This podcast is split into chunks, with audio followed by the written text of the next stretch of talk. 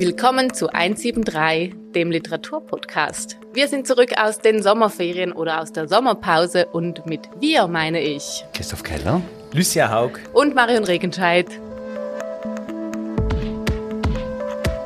Hallo und willkommen zurück. Wir sitzen hier endlich wieder mal vor diesen Mikros und haben uns eigentlich schon ziemlich lange nicht mehr in dieser Zusammensetzung gesehen. Was habt ihr gemacht im Sommer? Ich habe gelesen.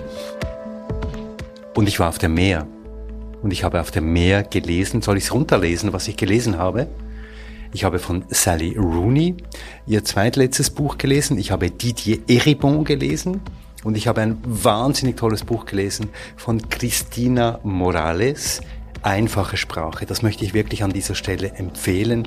Christina Morales, Einfache Sprache. Es ist die Geschichte von vier Frauen, die in Barcelona mit einer geistigen Behinderung mehr oder weniger schwer in einer Wohngemeinschaft leben und dort gegen die Behörden kämpfen, um das ganz kurz zusammenzufassen. Lucien, und du? Ich habe nicht gelesen. Du hast geschrieben. Vielleicht, vielleicht auch nicht. Lucia macht's ganz geheimnisvoll. Ich habe viel gelesen in diesem Sommer so viel, dass ich jetzt langsam an einen Punkt komme, wo ich tatsächlich lesemüde bin. Aber ich kann zumindest, und darauf freue ich mich sehr, ähm, ankündigen, dass es ein tolles Festivalprogramm werden wird. Und ich freue mich wirklich wieder einmal auf Ferien ähm, ohne Lesen tatsächlich. Ja, und wir freuen uns wirklich auch auf das Programm der Buch Basel, dem Literaturfestival, das du ja programmierst. Was ich aber mitgebracht habe und mich darauf freue, jetzt mit euch zu besprechen, ähm, auf dieser ganzen Tour durch die Neuerscheinungen ist mir ein Buch in die Finger gekommen von Hannah Barefoots. Dieser Beitrag wurde entfernt. Dieses Buch ist Ende Juli beim Hansa Verlag erschienen. Ja, und ich habe erfahren, dass das der achte Roman ist der niederländischen Autorin und ehrlich gesagt hat es mich überrascht, dass ich noch nie etwas von ihr gehört oder gelesen habe, obwohl ich doch ab und zu auch in äh, den Niederlanden bin und dort ab und zu auch eine Buchhandlung betrete. Ja, tatsächlich zählt Hannah Barefoots zu den meistgelesenen zeitgenössischen niederländischen Autorinnen. Ähm, sie ist 1984 geboren. Jetzt kann man sich diese acht Romane äh, in dieser Zeit vorstellen. Das ist ein ziemliches Tempo. Und sie hat ähm, auch schon zahlreiche Preise für ihre Texte erhalten. Äh, Im Jahr 2017, im Alter von 33 Jahren, hat sie den renommierten Franz Kellendonk-Preis für ihr damaliges Gesamtwerk erhalten. Das muss man erst mal schaffen, oder? Irgendwie acht Romane schreiben und dann mit äh, 33 Jahren schon für sein Gesamtwerk gelobt zu werden. Das hat mich ziemlich beeindruckt. Ja, wo hast du sie denn kennengelernt, Marian? Also ich habe sie 2020, das war kurz vor der Pandemie, bei einer Lesung in äh, Amsterdam kennengelernt. Das war damals zu ihrem Buch Flauschig. Das wurde zumindest äh, auch auf Deutsch übersetzt, ist im DTV Verlag erschienen. Und da vom Thema her auch schon irgendwie bei den neuen Medien, aber fast eher so auf eine Art und Weise, wie das bei Samantha Schweblin der Fall war. Übrigens Folge 8 in unserem Podcast, falls jemand zurückscrollen mag. Ähm, und jetzt mit, mit diesem neuen Buch, dieser Beitrag wurde entfernt, sind wir viel mehr im Jetzt. Ähm, vielleicht eher so auf eine Art und Weise wie das Julia von Lukadu Folge 25. Ich habe mir vorgenommen, wieder mal so Querverweise zu machen in unserem Podcast. Also Folge 25, Julia von Lukadu, TikTok. Auch so ein Thema ähm, der neuen Medien und äh, auf einer Gegenwärtigkeit, wie ich das in letzter Zeit wieder selten gelesen habe. Das heißt, ich lese natürlich sehr viele Bücher, die sich auch mit diesem Thema befassen, aber ich finde trotzdem, dass Hannah Barefoots ähm, in dieser Beitrag wurde entfernt eine Seite von den sozialen Medien beleuchtet, die ich so bisher noch nicht gelesen habe. Aber noch einen kurzen Hinweis auf die Übersetzung. Die Übersetzung stammt von Rainer Kersen und erschienen ist die deutsche Ausgabe Ende Juli bei Hansa in Berlin. Aber nun zum Inhalt. Lucien, worum geht es in dieser Beitrag wurde entfernt? Ja, in diesem Kurzroman möchte man eigentlich fast sagen, ähm, geht es um eine Seite der sozialen Medien, der wir uns auf Seite der Konsumierenden eher weniger oder seltener widmen. Ähm, dabei gibt es eben unzählige Menschen, die den Job haben unserer Protagonistin. Die Protagonistin heißt Kaylee und sie arbeitet als Content-Moderatorin äh, bei einem Großunternehmen mit dem Namen Hexa, das wiederum in einer in einer Subkontraktfunktion für ein noch viel größeres Unternehmen ähm, Videos auf die Richtlinientauglichkeit prüft. Das heißt, sie muss als Content-Moderatorin täglich in horrendem Tempo sich hunderte von Videobeiträgen anschauen und sie eben nach diesen Richtlinien bewerten. Diese Richtlinien sind kompliziert, die muss sie auswendig lernen und sie ist sehr gut darin. Ähm, und ähm, in der Sekunden muss sie dann entscheiden oder müssen auch alle anderen, die dort arbeiten, entscheiden, ob dieser Content schlimm genug ist sozusagen oder eben gegen Richtlinien verstößt und dann gelöscht werden muss. Oder ob der stehen bleiben darf, weil der zum Beispiel der Informationsgehalt zu hoch ist oder weil das Ganze einen aufklärerischen Wert hat oder weil es satirisch gemeint ist. Das ist ganz, ein ganz kompliziertes System, das tatsächlich natürlich ähm, angewendet, also in der Realität auch so angewendet wird. Ähm, wenn sie dann diese Entscheidung getroffen hat, dann ist sie die Person, die äh, dafür sorgt, dass ein Beitrag im Internet bleiben darf oder eben nicht. Genau, und die Vorgabe, sie arbeitet gewissermaßen im Takt. Also es gibt eine klare Vorgabe, wie viele Beiträge sie eben zu prüfen hat pro Stunde. Und das ist so wirklich eine Art von postfordistischer Taktarbeit im, im Metaverse. Und wir lernen von Kaylee, die ihren Job tatsächlich gewissenhaft und nüchtern distanziert erledigt, dass es eben nicht immer so eindeutig ist, wie man sich das von den Richtlinien her wünscht. Eindeutig ist nur, wenn ein Beitrag weibliche Brustwarzen zeigt, dann muss er entfernt werden. Und da sind wir auch schon mitten im Thema. Es geht in diesem Buch natürlich auch sehr viel um Geschlecht, um Gender und um sexuelle Vorstellungen. Beiträge gibt es zum Beispiel zu Kinderpornografie, Selbstverletzungen, Tötung, Tierquälerei, Hassreden und Verschwörungsvideos. Und da ist die Entscheidung dann jeweils nicht so eindeutig. Aber eindeutig ist es bei weiblichen Brustwarzen. Wir ein kleines Beispiel, nur ein kleines Beispiel. Es gibt, wird an dem Satz erklärt, ähm, alle Muslime sind Terroristen, ähm, was als, als, was jetzt zum Beispiel entfernt werden müsste als Kommentar weil, ähm, weil es nicht der Wahrheit entspricht und weil es diskriminierend ist. Wenn aber steht zum Beispiel, alle Terroristen sind Muslime, weil Terroristen keine geschützte Gruppe sind, ähm, dann dürfte das zum Beispiel stehen bleiben, auch wenn es nicht ähm, der Wahrheit entspricht. So, also und man fragt sich denn eigentlich, wer wird hier eigentlich bedient? Also auf der einen Seite verstehen wir, es gibt hier ein Schutzbedürfnis der Öffentlichkeit, aber man fragt sich, warum wird denn eigentlich so viel auch, wie du jetzt gezeigt hast, äh, Lucia, warum wird so viel durchgelassen? Also warum sind die Richtlinien nicht zum Beispiel strenger oder warum werden solche diskriminierenden Äußerungen eben durchgelassen. Dann sind wir aber wahrscheinlich schon mitten im Thema, also mitten in dem Thema, mit dem sich dem Buch, dieses Buch oder dieser Roman auch beschäftigt, nämlich, also wer sollte eigentlich was filtern? Also wo müssen wir ansetzen? Wo muss was gelöscht werden? Und wie machen wir das in der Realität? Also wie gehen wir mit Themen um, die, also mit all diesen Hassparolen, die ja auch öffentlich gemacht oder gesagt werden, zum Beispiel in einem Bus oder in einer Tram. Also wer kümmert sich denn da darum, dass Dinge nicht gesagt werden oder gelöscht werden? Insofern ist es ein moralisches Buch ein Stück weit, ein Buch, das auch die Frage nach öf dem öffentlich Sagbaren stellt. Und es steht im Zentrum ja eine Art Sammelklage, ähm, die eigentlich angestrengt werden soll. Und das, diese Sammelklage ist gewissermaßen Anlass auch für diese Erzählung.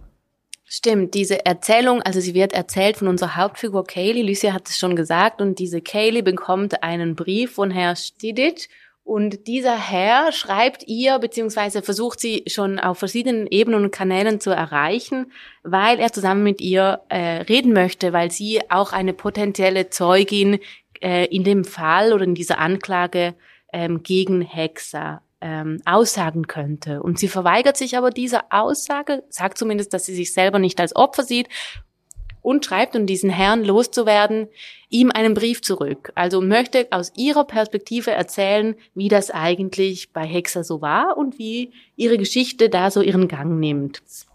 Was wir als Leserinnen und Leser eben zu lesen bekommen, ist Kayleys Perspektive aus diesen, auf diese Zeit bei Hexa. Es ist eine sehr subjektive ähm, Erzählung. Sie erzählt, wie sie dort anfängt, wie ihr der neue Job eigentlich gefällt, weil der Gehalt ist eigentlich gut. Die Löschregeln sind für sie auch nachvollziehbar und logisch anzuwenden. Und die schrecklich verstörenden Bilder, von denen es sehr viele gibt in diesem Buch und die uns auch vor uns ausgebreitet werden, die machen ihr eigentlich auch gar nicht so viel aus. Und dann aber passiert etwas, was für mich dann auch das Erschütternde und auch das äh, Berührende ist in diesem äh, Roman, nämlich wir erleben mit ihr zusammen, wie dieser Inhalt, den sie permanent prüfen und überprüfen muss, langsam sich einschleicht in die Beziehungen zu ihrem Freunden und ArbeitskollegInnen und insbesondere in die Beziehung, die sie hat mit ihrer Kollegin Sigrid. Ihre Kollegin Sigrid, in die sie sich verlieben. Die beiden haben tatsächlich so etwas wie eine, ähm, ein Amour fou zuerst und dann eine Beziehung und diese, in dieser Beziehung geht sie dann auch ein Stück weit auf und fühlt sich glücklich und diese Welt, die bricht dann irgendwann mal zusammen und ich glaube, das ist auch der, die Essenz dieses äh, Romans. Es geht also um die negativen Auswirkungen von Bildern im Web auf unsere Gesundheit, auf die Gesundheit der Betrachterinnen, aber auch auf die psychische Gesundheit von den Menschen, die tatsächlich diese Klickarbeit erledigen müssen. Es geht auch um die Schattenseiten der sozialen Medien. Es geht um Wahrheit. Ich denke, es geht um Selbstbetrug. Darüber möchte ich mit euch noch sprechen. Und vor allem auch über das Verschwimmen der Grenzen zwischen Realität und eben Virtualität. Aber bevor ich von euch wissen möchte, wie ihr dieses Buch fandet, wie ihr es gelesen habt, ob ihr es gut fandet, ähm, möchte ich erst einen Leseausschnitt zeigen oder hören von Hannah Barefoot. Sie hat es extra für uns aufgenommen und zwar auf Englisch, damit wir nicht übersetzen müssen und wir das auch alle verstehen. So what kind of things did you see? crazy how often people still ask me that, even though it's been 16 months since I left Hexa. People just won't stop trying, and if my answer doesn't live up to their expectation, too vague, not shocking enough, they simply repeat the question, putting it slightly differently. But what's the worst thing you ever saw? Gregory, my new colleague at the museum, asks me. So what exactly are we talking about here? That's my Aunt Meredith, who for four years I would only see on the anniversary of my mom's death, but who has suddenly gotten into the habit of calling me on the first Sunday of every month to ask how I'm doing and oh yeah, what exactly it was that I saw. Why don't you choose one video, one image, or one post that really affected you? Ah, there's Dr. Anna. Tell me what you thought and felt at the time. Go ahead and make it into an image in your head. Yes, a mental image of yourself sitting there and seeing that upsetting image. And then she pulls out some sort of rod with a light flashing back and forth inside of it. And now you've joined too, Mr. Stitik. You call me almost every day now. Please get in touch when you have a moment, Mrs. Cayley. Do you even realize that Cayley is my first name? You don't, do you? Of course, you got a hold of my details from my former colleagues who don't know my last name, and now you're asking me, so, Mrs. Cayley, what kind of things did you see? People act like it's a perfectly normal question, but how normal is a question when you're expecting the answer to be gruesome? And it's not like any of those people are asking out of concern for my well-being. Maybe that's not so strange. Maybe questions don't stem from interest in the other person so much as curiosity about the lives we might have led. But with Gregory and Aunt Meredith and even with Dr. Anna, I can't help but suspect a certain amount of lurid fascination, an urge that compels them to ask, but that can never be fully satisfied. I saw a live video of a girl sticking a much too dull pocket knife into her own arm. She really had to jam it in there before a decent amount of blood would come out. I saw a man kicking his German shepherd so hard that the poor animal slammed into the fridge whimpering. I saw kids daring each other to eat dangerously large amounts of cinnamon in one go. I saw people singing Hitler's phrases to their neighbors, colleagues, and fake acquaintances publicly, unabashedly, out there for potential partners and employers to see. Hitler should have finished what he started, they write, below a picture of a group of immigrants crammed into a small boat.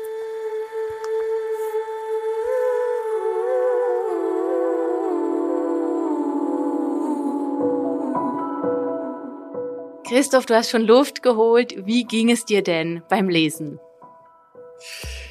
Ja, ich habe dieses Buch ähm, gewissermaßen mit zwei Blicken oder mit zwei Perspektiven gelesen. Auf der einen Seite all das, was bei Hexa so vor sich geht, also bei dieser Firma, wo eben diese Contents überprüft werden. Das habe ich gelesen so mit der mit der, mit, mit der Brille des Reporters, der ich ja ähm, oft auch bin, und habe gedacht, das ist eigentlich so etwas wie eine ziemlich akkurate Reportage aus einer solchen Firma. Hannah Berfuth ähm, hat ja auch die Quellen, die sie verwendet hat, zu diesem Buch, hinten im Buch, ähm, gut aufgelistet. Sie hat also sehr viel recherchiert. Also ich gehe jetzt mal davon aus, das sind einfach Fakten, die sie zusammengetragen hat und hier in eine Geschichte hineingebracht hat.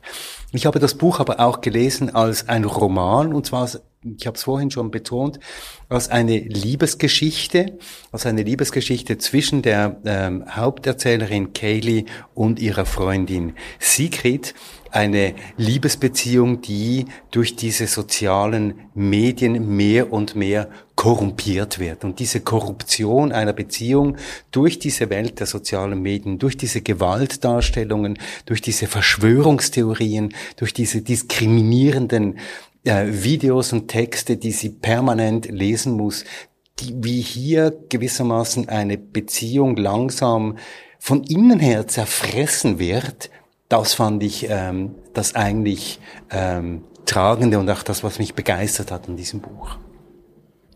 Ja, dem kann ich mich eigentlich anschließen. Ähm, es ist ein Buch, das sich schnell offenbart, auch vielleicht weil es so kurz ist, ähm, dass man auch schnell liest. Ähm, und dann gibt es wahrscheinlich diverse Ebenen, die man mit ein bisschen Arbeit ähm, von dieser Oberfläche abarbeiten muss und die man dann erreicht, wenn man, wenn man sich ein bisschen tiefer damit beschäftigt, was wir ja hier versuchen. Ähm, und gleichzeitig ist mir auch schon aufgefallen, dass man viel, vieles überliest, weil, weil auch die Sprache, und vielleicht hat es auch mit der Übersetzung zu tun, also nicht, dass die nicht gut wäre, aber einfach, ich, in, meinem, in meiner Erfahrung passiert beim Holländischen oft ein bisschen was, was beim Englischen passiert, dass es ähm, sehr mündlich daherkommt und ähm, das macht, dass man, dass man, dass man sich dem Lesetempo anschließt. Das heißt, man liest, also ich habe jetzt sehr schnell, schnell gelesen. Ähm, es ist mir schon im Gespräch mit euch aufgefallen, dass ich Dinge überlesen habe, oder? So, das ist schon mal, finde ich schon mal ähm, sehr interessant. Und gleichzeitig glaube ich, dass, dass es ja eigentlich nicht um soziale Medien an sich geht. Also diese Leute sind ja nicht in den sozialen Medien unterwegs, sondern die setzen sich ja eigentlich mit dem Schlimmsten des Schlimmen auseinander. Also sie sind ja die Filter in Person. Und natürlich ist es interessant, dass das tatsächlich immer noch Menschen machen müssen. Ähm, das ist ja auch sehr bezeichnend irgendwie, also dass, dass wir die, die, die für das Gefühl, was, was Menschen zu, zutrauen ist und was nicht, oder was eben erlaubt sein sollte und was nicht, dass das immer noch eigentlich ein menschliches Auge ähm, tätigen muss und dass das jetzt hier in diesem Falle, und offensichtlich entspricht das auch der Realität, ähm, Leute sind, die vorher vielleicht gerade mal in einem Callcenter ein Jahr gearbeitet haben nach der Schule und aber sonst eigentlich weder irgendwie Lebenserfahrung noch irgendwas haben, sondern eigentlich für fast kein Geld in, in, diese, in diese Videos reingeworfen werden, ähm, das ist dann schon ziemlich ähm, bedrückend und, und beängstigend. Ja, auch die viele Verantwortung, die die dabei irgendwie übernehmen müssen oder eben, wie du gesagt hast, sie werden zu den Filtern, sie werden zu den Müllschluckerinnen ähm, unserer gesamtgesellschaftlichen ähm, Ablagen in Social Media. Also das finde ich schon verrückt. Also wirklich so dieses, ähm, wie du es jetzt auch gerade beschrieben hast, Lucia, und auch du davor, Christoph, dieses, dieses Filtern und dass diese ganze Schlacke von Scheiße an ihnen hängen bleibt. Und das zeigt irgendwie dieses Buch ganz gut. Also niemand von den Freundinnen oder dieser Oktobergruppe, wie sie hier benannt wird, kommt ungeschoren davon. Es ist eine Gruppe von Freunden, Freundinnen, die da bei Hex arbeiten und sich so quasi als Schicksalgemeinschaft sehr zusammenfinden. Und äh, Barefoot zeigt irgendwie auch vielleicht ein bisschen exemplarisch an den einzelnen Figuren, was alles für Folgen daraus kommen können. Also viel Alkohol, es gibt immer mehr extreme Formen im Bereich von Sexualität, die sie ausüben, im Bereich von ähm, Gewaltvorstellungen, die sie ausüben, im Bereich von Drogenkonsum. Also man kann irgendwie diese Gruppe beobachten, wie sie immer extremer wird in diesem Buch und dann aber auch wieder auseinanderfällt. Und ich glaube, dann kann man sich so ganz verschiedene Sachen herauspicken. Du hast jetzt die Liebesgeschichte zwischen Sigrid und Kaylee herausgepickt, die dich beschäftigt hat. Mich hat irgendwie aus meiner Perspektive viel stärker beschäftigt dieser Aspekt, was machen eigentlich sozialen soziale Medien mit uns Menschen, was machen Medien grundsätzlich mit uns Menschen und was für ja, für Filter wir brauchen, tatsächlich brauchen, um, um das handeln zu können, wie wir sind. Also so diese Verbindung zwischen Realität und Fiktion. Was ich interessant fand, ist dann, dass sie aus dieser Perspektive mir schildert, wie eben tatsächlich diesen Menschen durch ihre Arbeit Gewalt angetan wird, dass sie aber nicht darüber reden. Also sie sprechen nicht miteinander. In den Pausen wird über alles Mögliche gesprochen, aber nicht über das, was sie sehen. Also es gibt keinen Ort der Psychohygiene, wo sie das irgendwo abarbeiten können. Und ich glaube, das ist das, was uns Hannah Barefoot ein Stück weit mit auf den Weg äh, geben will, wenn man das so sagen will. Sprecht miteinander, kritisiert das, was ihr hier seht, sonst geht ihr irgendwie unter. Ähm, interessanterweise hat sie ja selber keinen Bezug zu ihren Schäden. Also sie spricht nie darüber, wie sehr oder auf welche Art sie von diesen Dingen geschädigt wurde. Schuld sind eigentlich immer die anderen. Also alle anderen haben einen Schaden. Äh, ähm, sie beschreibt das dann deutlich, ähm, wie sie merkt, dass die anderen plötzlich VerschwörungstheoretikerInnen werden oder Verschwörungsmystikerinnen. Ähm, und wie ihre Beziehung dann zu, zu Brüche geht, in die Brüche geht, aber nur weil die andere Person sich daneben benimmt, nur weil die andere Person plötzlich auch irgendwie abdriftet, äh, plötzlich zu ihrem Ex-Freund zurück möchte und so. Also eigentlich dieses, das, was wir ja auch aus den sozialen Medien kennen, eigentlich dieses sich selbst im Recht zu sehen und, und, und, und auf die anderen so äh, eigentlich auch wirklich abschätzig zu blicken, das passiert einem eben auch bei dieser Erzählerin. Also in meiner Leseweise sehe ich so eine krasse Zuspitzung in dieser Wahrnehmungsverschiebung, die da stattfindet, dass ich ihr eigentlich letztendlich kein Wort mehr glaube. Also am Ende des Buches habe ich ihr auch diesen Brief an diesen Rechtsanwalt nicht mehr wirklich abgenommen. Ich war total unsicher. Also irgendwas ist da auf jeden Fall passiert, aber es spitzt meiner Meinung, und ich lese das so darin, dass sie ihre Freundin vergewaltigt und das gar nicht mehr wahrnimmt und erst dann wahrnehmen kann, als ihr das Handy unter die Augen gehalten wird und sagt, schau dir mal dieses Video an und wende deine acht Regeln an. Was siehst du? Kann dieses Video stehen bleiben oder muss es gelöscht werden? Ähm, aber ich weiß, ihr habt das nicht so extrem gelesen. Doch, ich habe das, ich habe das, ich weiß nicht, ich weiß nicht, ob sie wirklich eine unzuverlässige Erzählerin ist. Ich glaube, sie ist einfach eine radikal subjektive Erzählerin, die ein Stück weit mir vormacht in diesem Buch, was es heißt, wenn man einen Teil dieser Realität, der sie jetzt in einer radikalen Form hier ausgesetzt sind, nämlich die Welt der sozialen Medien, wenn man das ein Stück weit permanent abspaltet. Man verliert irgendwo den Bezug auf das, was man tatsächlich tut. Zum Beispiel, dass man die Freundin ein Stück weit fast vergewaltigt beziehungsweise würgt und das dabei auch noch filmt und nachher gewissermaßen auch negiert, dass das so äh, irgendwie ein Problem gewesen sein soll. Aber sie zeigt zumindest jetzt mit Blick auf ihre Freundin Sigrid, auf die hat sie einen Blick, was mit ihr passiert. Nämlich sie beginnt schlecht zu schlafen, nachdem sie ein bestimmtes Video von dieser Nuna gesehen hat. Das verfolgt sie, sie versucht mit ihr zu sprechen, aber die Ich-Erzählerin wehrt das ein Stück weit ab und so verliert sie mehr und mehr den Kontakt zu dieser Sigrid und die Sigrid wendet sich dann am Ende von ihr ab. Am Ende bleibt ihr nichts mehr anderes übrig, als diese Sigrid auf eine unglaublich unsympathische und aufdringliche Art zu stalken, um irgendwie wieder in deren Leben zu kommen. Aber es gibt keine Selbstreflexion der Ich-Person darüber, was sie tut. Und dann, wenn man, wenn man das so liest, also wenn man der nicht traut, dann werden alle Fakten, die da einem präsentiert werden, plötzlich auch zu, zu, ja, zu widersprüchlichen, vielleicht, äh, oder potenziell widersprüchlichen ähm, Zusammenhängen, also dass, dass die dann zurückgeht zu ihrem Ex-Freund, lässt einen dann plötzlich daran denken, dass die vielleicht gar nie äh, mit ihr zusammen war und vielleicht nur eine Affäre mit ihr hatte oder so. Das ist dann, macht, tut dann wirklich so einen Raum auf, wo wo eben Widersprüchlichkeit auftaucht. Und das finde ich schon sehr interessant. Also ich erkenne mich selber wieder in diesem Blick der ähm, des Content Managers, ähm, sagen wir jetzt mal einfach in der echten Welt, dass man sich ja immer fragt, das geht oder das geht nicht. Also so eigentlich dieses, dieses binäre System von das, das, das, das ist erlaubt, das ist nicht erlaubt, oder? Und ich glaube, was hier passiert, ist, dass, dass wenn man Menschen halt in, dieses, in, diese, in diese Zusammenhänge schickt von von Ja sagen, Nein sagen, äh, ähm, das ist erlaubt, das ist nicht erlaubt, dann, dann tauchen eben plötzlich zwangsläufig Grauzonen auf, wo, wo, äh, ähm, wo Widersprüche sich auftun, also wo Menschen sich einmal richtig verhalten und einmal dann eben falsch. Und das muss man dann eben irgendwie aushalten, oder das, das führt dann eben zu Geschichten und das haben wir hier. Also dass wir eigentlich beim Lesen oder wenn wir das Lesen beendet haben, eigentlich nicht genau wissen, wem können wir jetzt trauen, wer ist da ähm, die gute Person, wer ist die böse Person. Aber würdet ihr denn sagen, das ist ein aufklärerisches Buch? Oder ist der Impetus von Hannah Berfuß tatsächlich ein, ein aufklärerisch und, und, und, und klärt das Buch denn auch wirklich auf? Finde ich eine sehr gute Frage. Ich ähm, habe sie gefragt im Vorfeld, ähm, warum sie, also wann, an wann war der Punkt, wo sie in ihrer Recherche entschieden hat, wann sie dieses Buch schreiben will.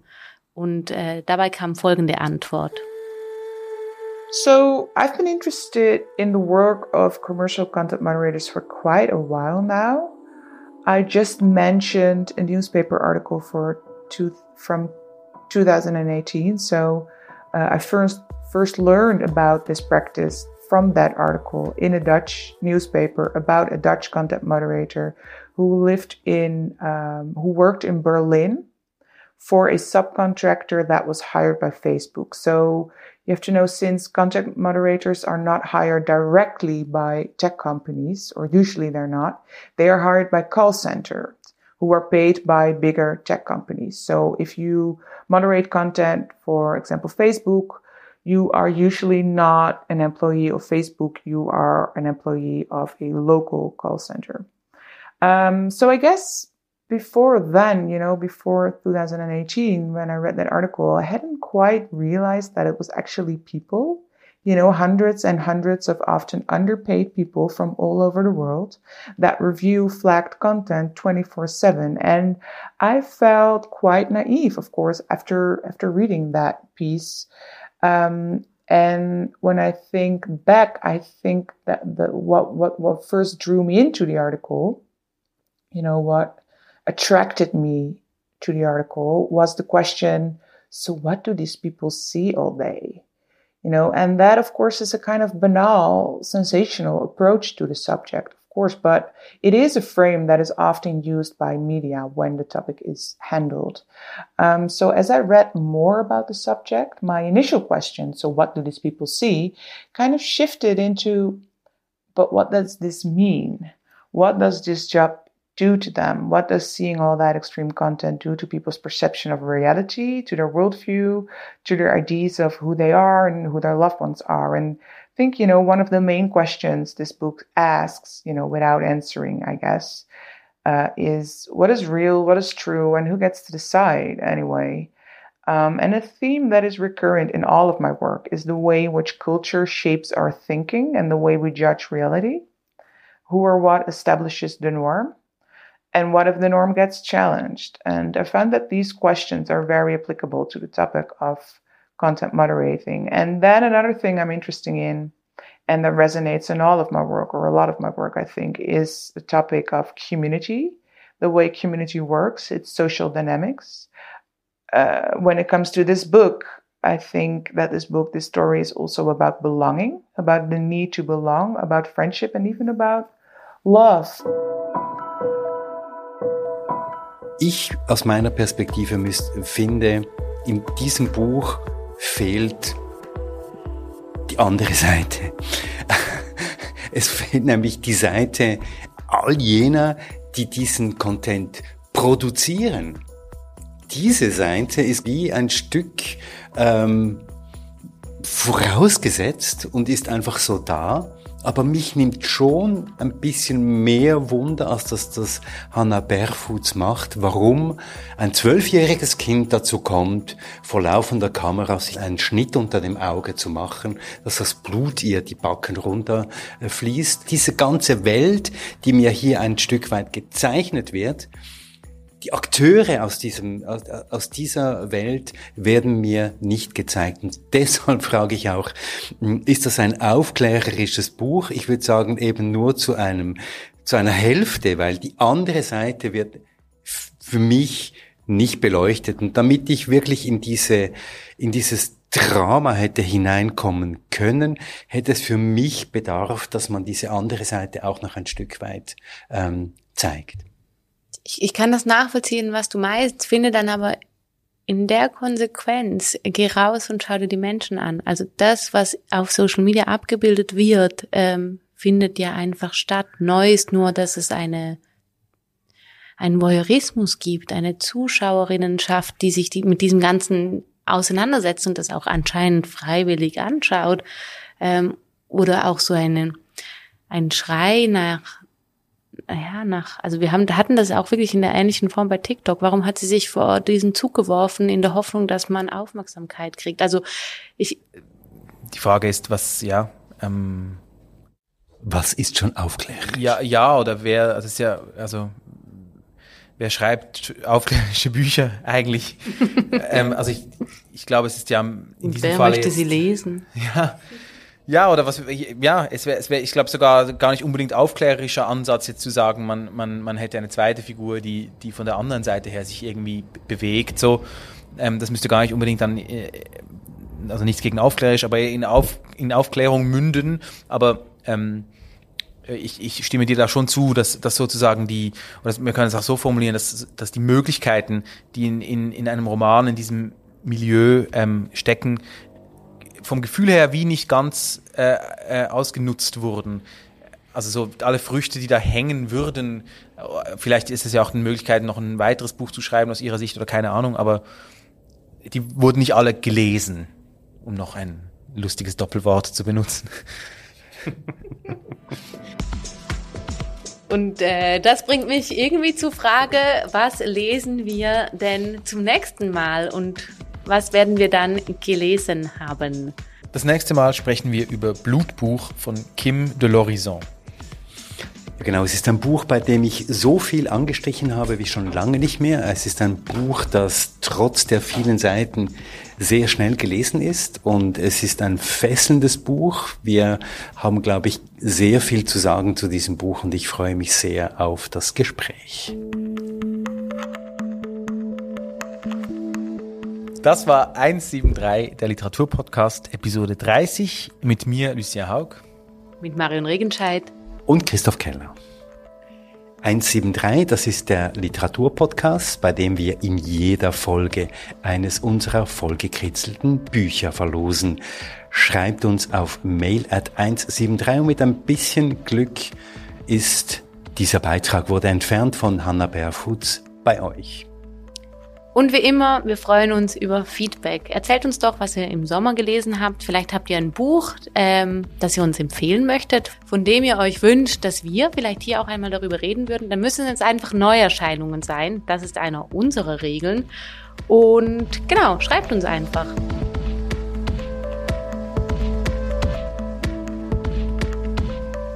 (173), der Literaturpodcast. Zu hören auf Apple Podcast, auf Spotify, auf 173.ch und auf podcastlab.ch. Wir haben es geschafft. wow. Das ist mal der Motiv wieder drin. Ohne Fan haben wir schon lange nicht gesehen. Das müssen wir auch noch machen.